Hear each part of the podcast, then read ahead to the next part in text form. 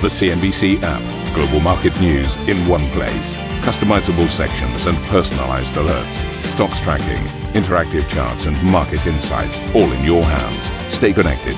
Stay informed. Download the CNBC app today. Uh, very warm welcome to Squawk Box. These are your headlines. The US Secretary of State Antony Blinken downplaying hopes of a diplomatic resolution over Ukraine and ratcheting up the pressure on China ahead of talks between President Biden and Xi Jinping. It appears that China is moving in the opposite direction by refusing to condemn this aggression while seeking to portray itself as a neutral arbiter. And we're concerned that they're considering directly assisting Russia with military equipment to use in Ukraine. So it turns out no default. Russia fulfilling dollar interest payments due on a set of bonds, with JP Morgan reportedly processing the funds after securing approval from the US Treasury. US markets are on track for their first positive week in six as the VIX nears a one month low, while crude surges back above $100 a barrel in the best session since 2020. Chinese President Xi Jinping vows to ease the economic impact of Beijing's tough zero COVID strategy as daily cases rise to their worst levels since the original outbreak. And the French President Emmanuel Macron has unveiled his manifesto just three weeks ahead of the presidential election as he casts himself as a wartime leader. We must respond with clear headed ambition, a will of commitment learnt from this past crisis, and therefore a capacity to know how to better protect ourselves against future crises, preparing for them all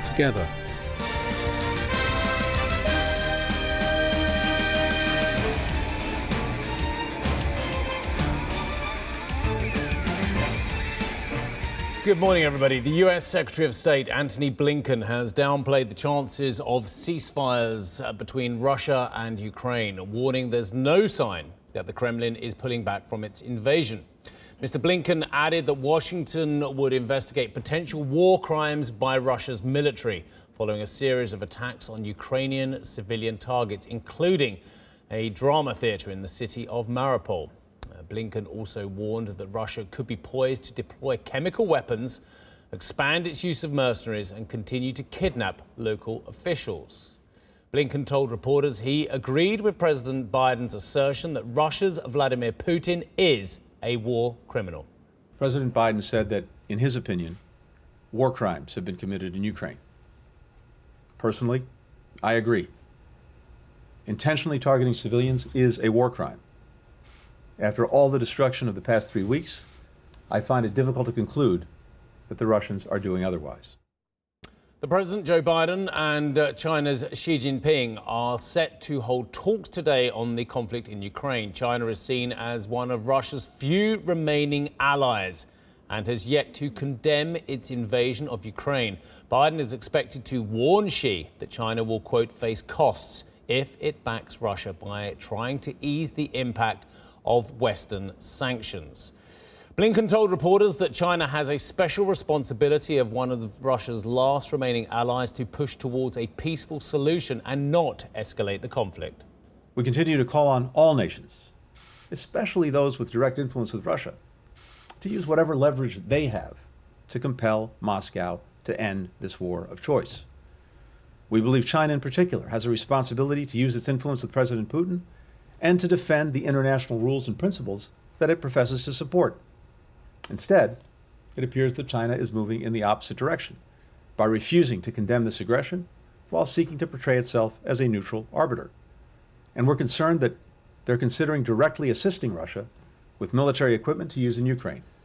Uh, Sam joins in Singapore. Sam, there are so many aspects to the Xi Putin, the Russia China relationship, what uh, China wants to see in the world order, what China wants to see in Europe and Ukraine. Just talk us through some of the key points you think uh, that potentially could come up between Biden and Xi.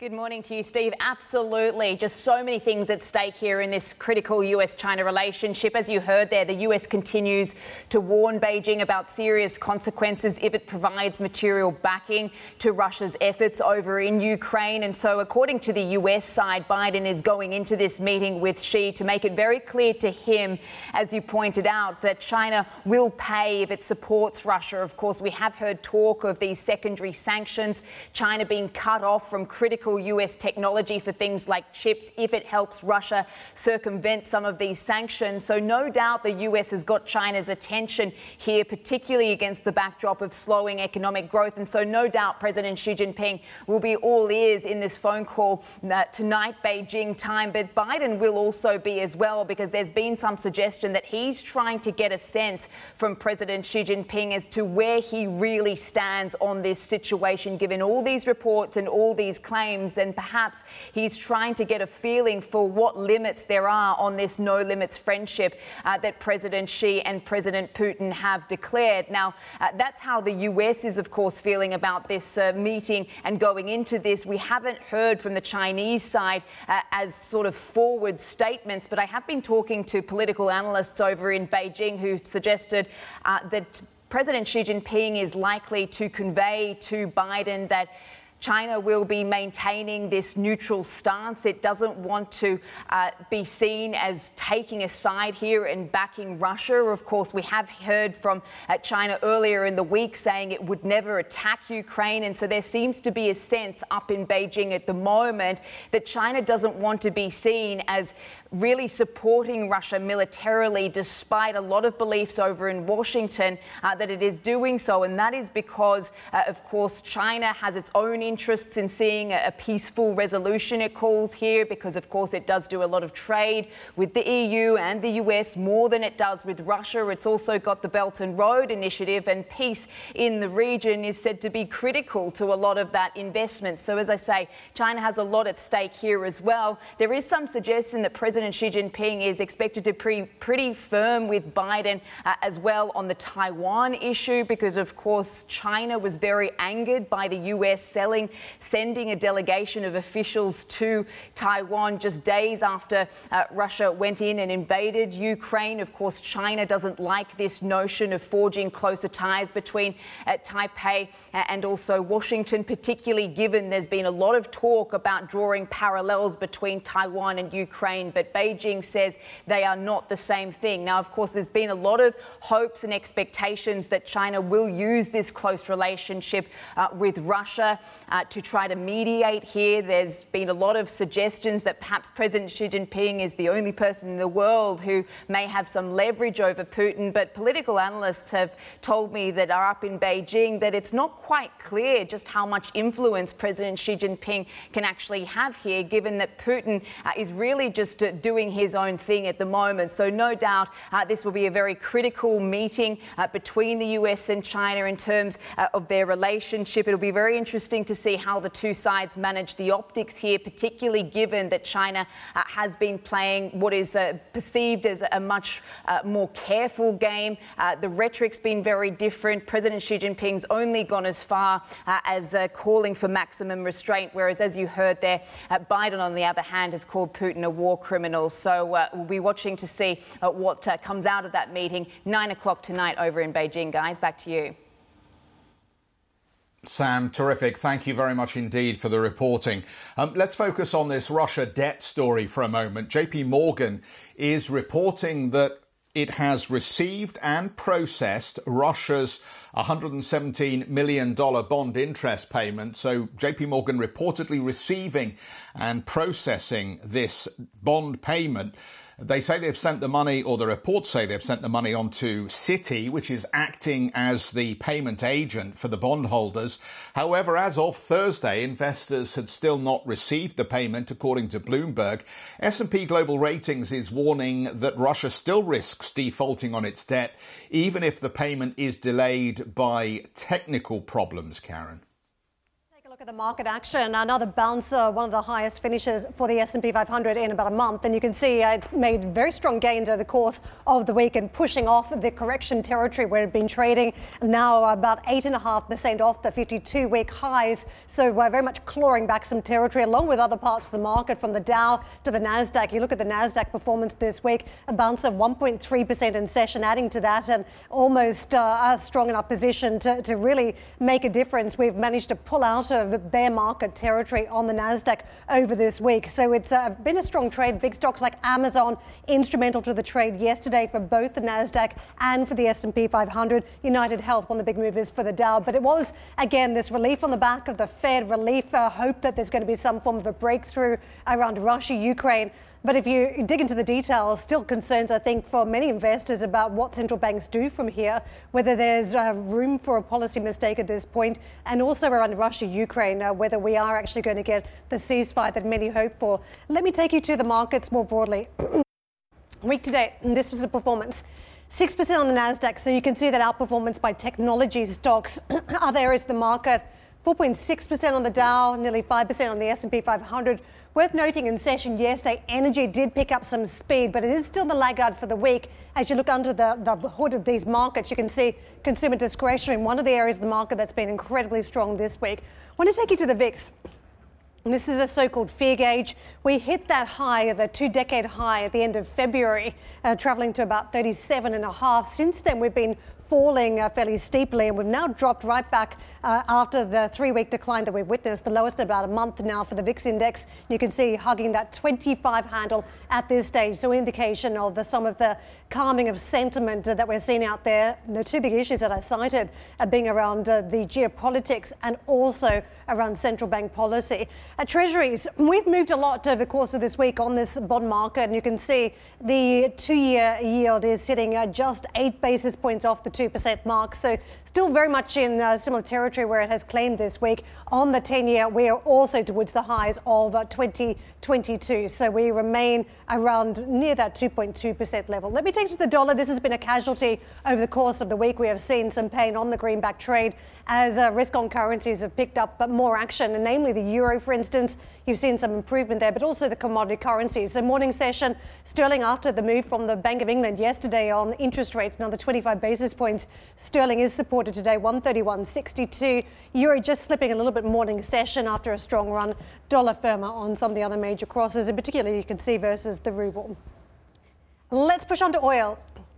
Early on, you can see a 2% bounce on WTI and Brent. Both trades are firming up. We've pushed back above the $100 mark, as you can see, and we're going for, it looks like 110 early morning session as we sit just shy of that handle on Brent, 105.71 on WTI. Again, concerns around the Russia Ukraine situation pushing a, a, lot of money back into this trade, at least short term. So the positioning is uh, still one that I think a lot of active managers are weighing up at this stage, uh, not to mention, of course, the speculators and a lot of reports about how much some of the big hedge funds that have been uh, traditional players around the geopolitics have been trading the oil story. Let me take you to Asia. The early picture across Asia has been uh, a little bit of weakness for the Hong Kong market, but I think we're all expecting that to creep in at some point after what has been an incredible run. The bounce back we've seen after the selling, the tech sector gaining some support, and I think there's real hope that now market regulators will not lean too hard on some of the big technology names in China. They've seen some of the pain that it's been inflicted, and uh, the suggestion now is that you may see more of an even kill approach from regulators rather than a, a hard and tough approach. So, what we've got a bit of a pullback on the market, just a little bit of profit taking Friday session, but elsewhere, very strong trade across the region. The Bank of Japan in focus, a very different approach from the central bank there versus what we've had from the Fed and from the Bank of England. That's important as we've seen. Still concerns there about the growth impact from Russia, Ukraine, and of course uh, the COVID situation too that we're witnessing in China. The Japanese stock market six tenths higher. Uh, look at the European bourses over the course of the week. The standout performance we've really seen from these European markets 5.6% up on the French market, similar vein for the DAX. It has been a week, I think, where we've still got a lot of question marks around the geopolitics and what it means for the backdrop here in Europe, given the big import of energy. But markets at this stage are managing to push high. And we've reclaimed a lot of the levels 6,600, for instance, on the French market. FTSE. Don't forget uh, around the concerns initially around Russia Ukraine, we did plunge below that 7,000 mark, so we're almost uh, creeping back up to 7,400. Karen, I think this is very interesting, and I know your favourite market to look at at the moment is the nickel market as well. But the violence we've seen in the nickel market is being seen in a lot of other markets as well. And what I think is going on is very interesting. I think a lot of longer term investors are, are just holding fire, staying out of this, or keeping their position they've got at the moment. But we are seeing a lot of uh, day trading going on and violence in the movement of various products. It doesn't matter if it's the Dow Transports, which, I mean, if you've seen that one, that's up per 9% so far the week, just 9%, or whether it's individual stocks or whether it's the commodities. And so that makes me question about the breadth and depth of the market as well, because the extreme violence we're seeing, funnily enough, is not being matched uh, by heavy VIX indicators. The VIX is high, and it's come off its very big highs. It was over 31, but it's still only around about 26 as well. Uh, and Geoff, let me bring you in at this point as well. I think a lot of longer term investors are just sitting this out at the moment, but I think a lot of um, day traders and a lot of people who thrive on volatility, and why not as well? If you're long premium, absolutely enjoy this period. There's plenty of periods uh, where you see stagnant moves as well. But I think there is aggression in a lot of these asset classes, uh, and I think it, it actually un- uh, underlines the fact that there are so many big issues. There are concerns about inflation. There are concerns, as you've been talking about quite rightly for a long time, about a recession following that inflation or indeed caused by that inflation. There are great concerns in China about COVID. There are concerns about tech regulation. Uh, and of course, uh, there are concerns about what the Fed and others are doing as well, and indeed what we're seeing uh, in Ukraine. So many things to worry about, and I think it's creating violence. No, I absolutely agree with you, Steve. But I, I, do think if you if you look through the fog, you can see some relatively clear trends, can't you? Even as perhaps buy on the dips hasn't worked as effectively as we've seen over the last two years here, and I think the chart pattern, particularly of the Nasdaq, shows you it, it hasn't happened uh, with growth. Um, it is worth pointing out that. Um, we continue to see some resilience to try and pick a bottom at this stage. So there is some interesting coming back into the market. Just looking at gold as well, interesting that this is the worst week we've seen, it would seem, since late November for gold here. So what's going on? That's your traditional safe haven. That should be doing better if risk aversion is everywhere. But let me just throw out a thought because it does seem that there is still good economic data out of the United States. We saw that yesterday on the claims data. It does seem that there is some interest in picking up uh, stocks at the moment. And I do wonder, let me just throw this thought out to you. What will you be most cross about? The fact that you stepped aside this market and uh, you, you, you basically preserved capital, or the fact that there may be an unpredictable peace agreement that you didn't expect and suddenly we get a relief rally rebound that you miss out on. Which one of those things will you feel most angry with yourself about? And maybe that explains why there is still interest in going back into this market when there are perceived to be uh, value opportunities again, Steve. I know we've got a guest ready, so I'll send it back to you. Yes, we have. Let's let's go straight to our next guest, actually. And I don't even want to kind of reveal what he's going to say because Detlef Glow is the head of EMEA research at Refinitiv Lipper.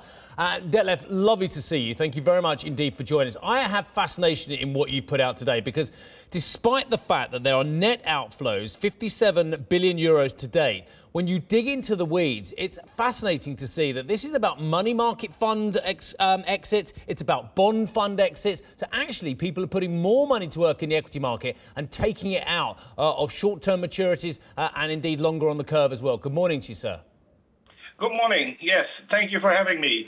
Um, you're absolutely right. We see overall outflows of 57 billions. We see outflows from money markets and bonds, which, from my point of view, um, driven by the fears of inflation and the rising interest rates, which might be caused by that. And on the other hand side, we still see appetite for risk um, from European investors as they bought into equities and to mixed assets products. Detlef, I just wanted to go to the commodities basket straight up. I can see that uh, the category here was plus 1.4 billion euros for the month. Uh, how normal is it to see that type of inflow, that type of appetite for commodity funds? Well, um, you, you, must understand in the, in the fund world, commodity funds contains also uh, precious metals. So um, commodities funds in Europe, in particular, opposite to the US, um, have lower flows. And what we see here is the, the uh, I would say, the inflation hedge, um, which is taken into commodities as we see strongly rising commodity prices. Uh, can I ask you about the mutual fund outflow? Because I think the other thing that really stood out to me here is the uh, 91.9 billion euro outflow uh, in the last few months from mutual funds, while uh, ETF, equity ETF flows have been positive. Does this tell you that investors are moving because they're unhappy with fund manager performance, or is there something else going on? I would assume it is some kind of um, a move from active to passive, but this is a, a, steady underlying trend, um, which is not as big in Europe as it is in the US. But from my point of view, we see the same behavior that investors showed in other times of market turmoil here, where we saw outflows from active managed funds and inflows into passive instruments. And the reason, therefore, is quite simple. If you look on an active managed mutual fund, if you buy these products, you buy a black box. If you buy an ETF, you know exactly what you've got. So what you see is what you've got. You can trade it on the second. You've got a high liquidity and you've got a high transparency. And this is what investors are looking for in times of market turmoil. Detlef, um, by nature of looking at this data, it is backward looking at what investors have done. But how good a predictive power do you think your Lipper research has as well? I mean, we're all fascinated by it, don't get me wrong. But, but I just wonder, because obviously the investors pouring now out of money market funds, pouring out of the bond funds, uh, how good an indicator is that of future moves uh, in central banks uh, and what they're doing with interest rates? Well, if you look on, on, on fund flows, as you said, you're looking always backwards. Well, if you see a trend starting, um, you you uh, can expect that this continues over the next few months, maybe the next year, um, depending on how strong this trend is. So we have witnessed the outflows from money market funds for a while now, um, and I will predict that this goes further on, um, even if the market turmoil um, is to increase over the next few days, weeks. Detlef Glow, thank you so much for joining us this morning, head of EMEA Research at Refinitiv Lipper. We're going for a quick break, but coming up, uh, NATO continues to reinforce its eastern flank, and we're going to cross to the Tapa Army base in Estonia, where the UK has more than doubled its military presence since the war. Be right back.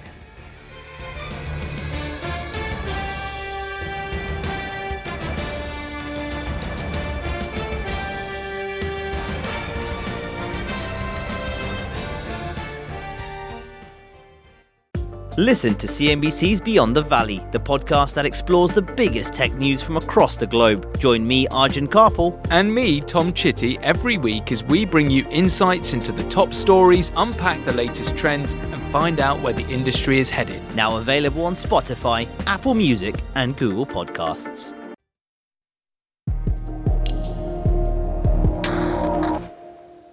The mayor of Lviv says Russian missiles have struck an area, area near the city's airport. The update comes from the mayor's Telegram account, which says the airport itself has not been attacked. Karen. Ukraine's President Volodymyr Zelensky has spoken to France's Emmanuel Macron about support for Ukrainians amid the Russian offensive. Zelensky wrote on Twitter that the pair focused on the continuation of peaceful dialogue. On his Telegram account, Zelensky put further pressure on German Chancellor Olaf Scholz to play a more leading role in brokering a ceasefire, while saying Berlin's view of Russia is changing. The UK has more than doubled its troop presence on NATO's eastern flank in Tapa, Estonia, where 4,000 troops are stationed. France and Denmark have also upgraded their military presence in the country. Well, Sylvia is doing a tour of the eastern flank for us and joins us now from Tapa Army Base in Estonia. Uh, Sylvia, just tell us what you're seeing there. Paint a picture. Loads happening here on the ground, Geoff. But let me start with just a brief geographical context. We are at the Tapa military base. This is in the eastern part of Estonia, and we're roughly 70 miles away from the Russian border. But indeed, let me show you some of the equipment and the troops that are based here at Tapa. You can see behind me some of the French mountaineering troops. You can see that they have a different uniform from the other soldiers that are based here in Tapa. Up next, you can see a group of uh, Danish soldiers that are also present here at Tapa. There's roughly about 200 of them here as well. And then let me show you the group of engineers. Now, this is a very important one. And just look at the size of those pipelines. I mean, this is incredible.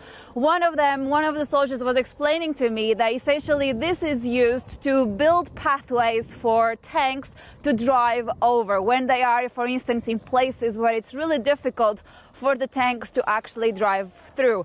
So that will help them in that regard. And then here we have essentially what is described as a bigger version of a tank. Now, this vehicle takes up to 10 soldiers during wartime. And in order for the weapon to actually be used, this vehicle actually needs to be parked. So that is one of the characteristics that make up this vehicle.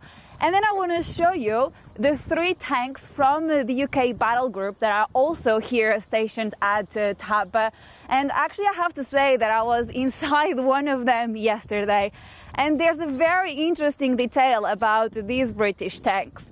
Inside them, there is a kettle so the soldiers can actually make their tea. So I'll let you think about that one as well. And then finally, there's also some other equipment, uh, including these javelins that are currently used in Ukraine to stop tanks. You see a lot of uh, background music because later today there will be a ceremony here. So the Royal Welsh Regiment officially takes over as the leading group of the NATO battle group that is based here in Tapa. And yesterday I actually caught up with the French commander of the troops here at Tapa. And this is what he had to say about their mission here.